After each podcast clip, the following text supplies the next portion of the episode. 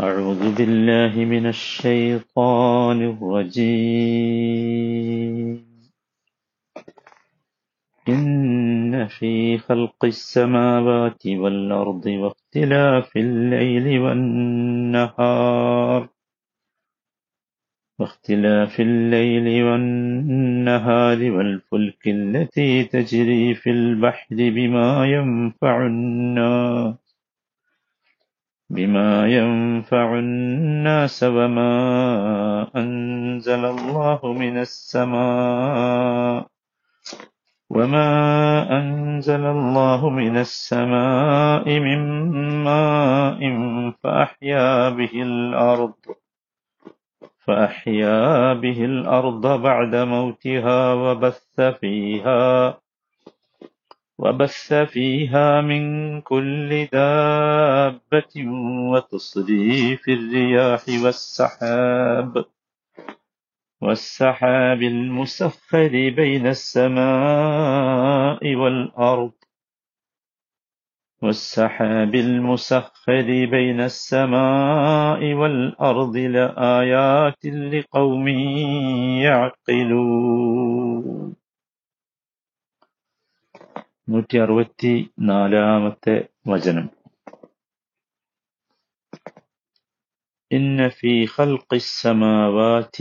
വൽ അർദ്.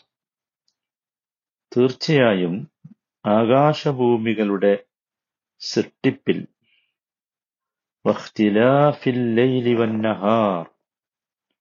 രാപ്പകലുകളുടെ മാറ്റത്തിലും വൽ ഫുൽക്കില്ലതി تجري في البحر بما ينفع الناس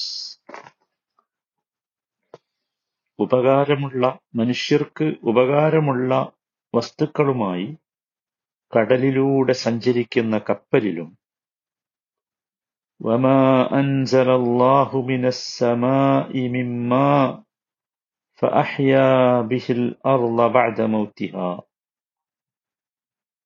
വമാ അൻസലല്ലാഹു ആകാശത്ത് നിന്ന് അള്ളാഹു മഴ ചൊരിഞ്ഞു തന്നിട്ട് ബിഹിൽ നിർജീവാവസ്ഥയ്ക്ക് ശേഷം ഭൂമിക്ക് അത് മുഖേന ജീവൻ നൽകിയതിലും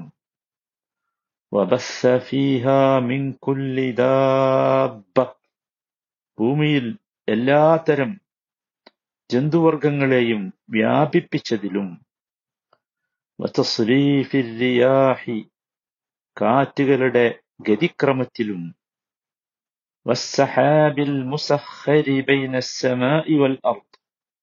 ആകാശഭൂമികൾക്കിടയിലൂടെ നിയന്ത്രിച്ച് നയിക്കപ്പെടുന്ന മേഘത്തിലും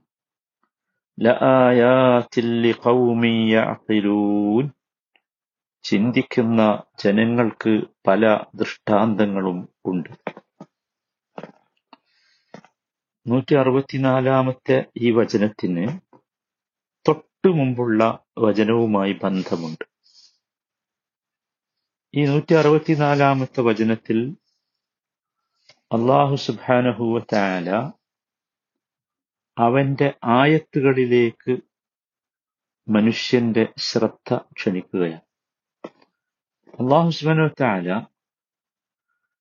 അവന്റെ കാരുണ്യം കൊണ്ടാണ് മനുഷ്യനെ സൃഷ്ടിച്ച് അവനാവശ്യമുള്ള എല്ലാ കാര്യങ്ങളും അനുഗ്രഹിച്ചു നൽകിയിട്ടുള്ളത്. അള്ളാഹുവിന്റെ സൃഷ്ടിപ്പ് തന്നെ നിയമത്താണ്. പ്രപഞ്ചത്തിൽ അല്ലെങ്കിൽ അള്ളാഹു അവന് ജീവിക്കാൻ വേണ്ടി വെട്ട സ്ഥലത്ത് അവനാവശ്യമായ എല്ലാ സംവിധാനങ്ങളും ഞാമത്തുകളായി സൃഷ്ടിച്ചു വച്ചു എന്നതും അത്യത്ഭുതകരമാണ്. അതുകൊണ്ട് അള്ളാഹുത്തായ ഈ ഒരു സത്യത്തിലേക്ക് നമ്മളുടെ ശ്രദ്ധ ക്ഷണിക്കുകയാണ്. ആ ശ്രദ്ധ ക്ഷണിക്കുന്നത് ഒരു കാര്യം പറഞ്ഞുകൊണ്ടാണ്. ഇലാഹുക്കും ഇലാഹും വാഹി കഴിഞ്ഞ വചനം അതായിരുന്നല്ലോ. നിങ്ങളുടെ ഇലാഹ് ഏകനായ ഇലാഹാണ്. ലാ ഇലാഹ ഇല്ലാഹു അവനല്ലാതെ ഇലാഹില്ല ദൈവം ഒന്നേ ഉള്ളൂ. ഈശ്വരൻ ഒന്നേ ഉള്ളൂ. ആരാധ്യൻ ഒന്നേ ഉള്ളൂ. അത് അള്ളാഹുവാണ് കാരണം ഹുവർ റഹ്മാനുർ റഹീം. അവൻ റഹ്മാനും റഹീമുമാണ്. പരമകാരുണ്യകനും കരുണാനിധിയുമാണ്. എന്താണ് അവന്റെ കരുണ? കവിഞ്ഞൊഴുകുന്ന ഈ കരുണ എന്താ? മനുഷ്യനെ സൃഷ്ടിച്ചു എന്നത് കരുണയാണ്. മനുഷ്യനാവശ്യമായ മുഴുവൻ ഈ പ്രപഞ്ചത്തിൽ സംവിധാനിച്ചൊരുക്കിക്കൊടുത്തു എന്നതും കരുണയാണ്. സുഹാന സുഹാന അതുകൊണ്ട് തന്നെ നമ്മളെല്ലാവരും ഏകനായ ദൈവത്തിൽ വിശ്വസിക്കാൻ കടപ്പെട്ടവരാണ്. നമുക്കെല്ലാവർക്കും അറിയാം ഭൂമിയിൽ ഇതുവരെ ആരും ഞാനാണ് ആകാശങ്ങളെ സൃഷ്ടിച്ചതെന്ന് പറഞ്ഞിട്ടില്ല. ഭൂമിയെ സൃഷ്ടിച്ചതെന്ന് വാദിച്ചു വന്നിട്ടില്ല. എല്ലാവരും അള്ളാഹു അല്ലാതെ ഇലാഹുണ്ട് ദൈവമുണ്ട് എന്ന് വിചാരിക്കുന്നവർ പോലും ഭൂമിയുടെയോ ആകാശത്തിന്റെയോ സൃഷ്ടിപ്പ് ഞാൻ മുഖേനയാണ് നടന്നതെന്ന് പറയാൻ ധൈര്യം കാണിച്ചിട്ടില്ല. ഈ പ്രപഞ്ചത്തിലുള്ള മുഴുവൻ അത്ഭുതങ്ങളും അങ്ങനെയാണ്. ആ അത്ഭുതങ്ങളെയാണ് ദൃഷ്ടാന്തമായി അടയാളമായി അള്ളാഹു ഇവിടെ ഓരോന്ന് എണ്ണി എണ്ണി പറഞ്ഞു തരുന്നത്. നോക്കൂ അള്ളാഹു ഏകനാണ് എന്നത് അള്ളാഹുവിന് ദിവ്യത്വം ദൈവീകത ഉണ്ട് എന്നത് യഥാർത്ഥത്തിൽ ഈ പ്രപഞ്ചം ആകാശം നമ്മളോട് പറയുന്നു. ആകാശങ്ങൾ നമ്മളോട് പറയുന്നു. ഭൂമി നമ്മളോട് പറയുന്നു. രാപ്പകലുകൾ മാറി മാറി വരുന്നത് നമ്മളോട് പറയുന്നു. സമുദ്രത്തിലൂടെ സഞ്ചരിച്ചു കൊണ്ടിരിക്കുന്ന കപ്പലിന്റെ സംവിധാനം നമ്മളോട് പറയുന്നു. വർഷിച്ചു കൊണ്ടിരിക്കുന്ന മഴ നമ്മളോട് പറയുന്നു. മേഘങ്ങൾ നമ്മളോട് പറയുന്നു. സുബ്ഹാനല്ലാഹ്. ഇതെല്ലാം നമ്മളോട് പറയുന്നത് ഇതൊക്കെ സംവിധാനിച്ചവൻ ഇതിന്റെ പിന്നിൽ പ്രവർത്തിച്ചവൻ ഏകനാണ് എന്നാണ്. അള്ളാഹുസ്ബനത്താല ഇവിടെ ഉദ്ദേശിക്കുന്നത് മനുഷ്യന്റെ ബുദ്ധിയെ ബുദ്ധിയുടെ ശ്രദ്ധ ക്ഷണിക്കുകയാണ്. എന്തിന്? അവന്റെ സ്വത്വവും അവൻ എന്ന സ്വന്തവും അതോടൊപ്പം തന്നെ പ്രപഞ്ചത്തിലുള്ള മുഴുവൻ വസ്തുക്കളും അവന് വേണ്ടി സൗകര്യപ്പെടുത്തി കീഴ്പ്പെട്ടി കൊടുത്തതൊക്കെ എന്തുകൊണ്ടാ എന്തിനു വേണ്ടിയാ? ഇലാഹുക്കും ഇലാഹും വാഹിദ്. കാരണം അള്ളാഹു അല്ലാതെ ഇലാഹില്ല. നോക്കൂ ഇവിടെ അത് പറഞ്ഞ് നിർത്തിയിട്ടില്ല. ഇലാഹുക്കും ഇലാഹും വാഹിദ് പറഞ്ഞ് നിർത്തുകയല്ല ചെയ്തത്. ആ ഇലാഹില്ല. ആരും അങ്ങനെ വാദിച്ചിട്ടില്ല. ഇതുവരെ ആരും അങ്ങനെ വാദിക്കാൻ വന്നിട്ടില്ല. അള്ളാഹുവിനാണ് എന്ത് മുൽക്ക് അധികാരം ഉടമാവകാശം.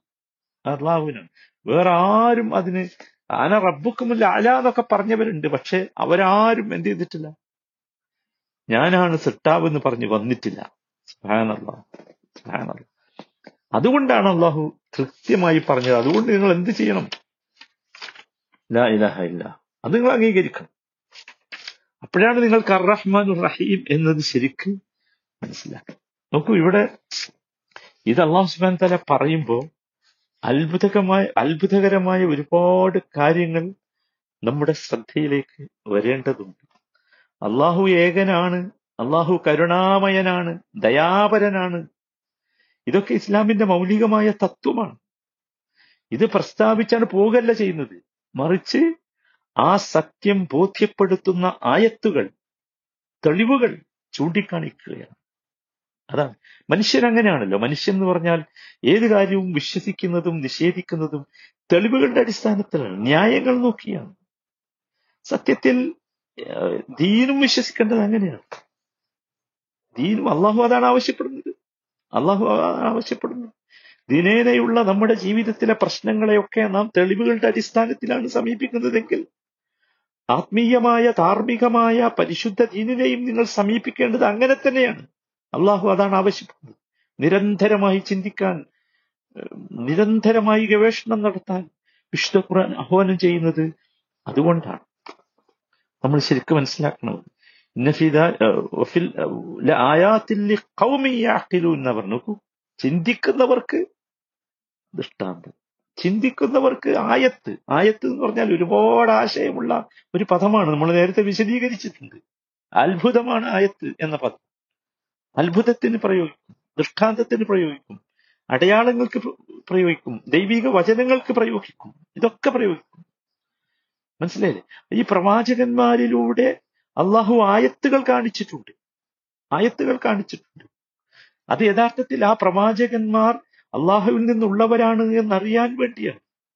അത് തെളിവാണ്. തെളിവാണ്.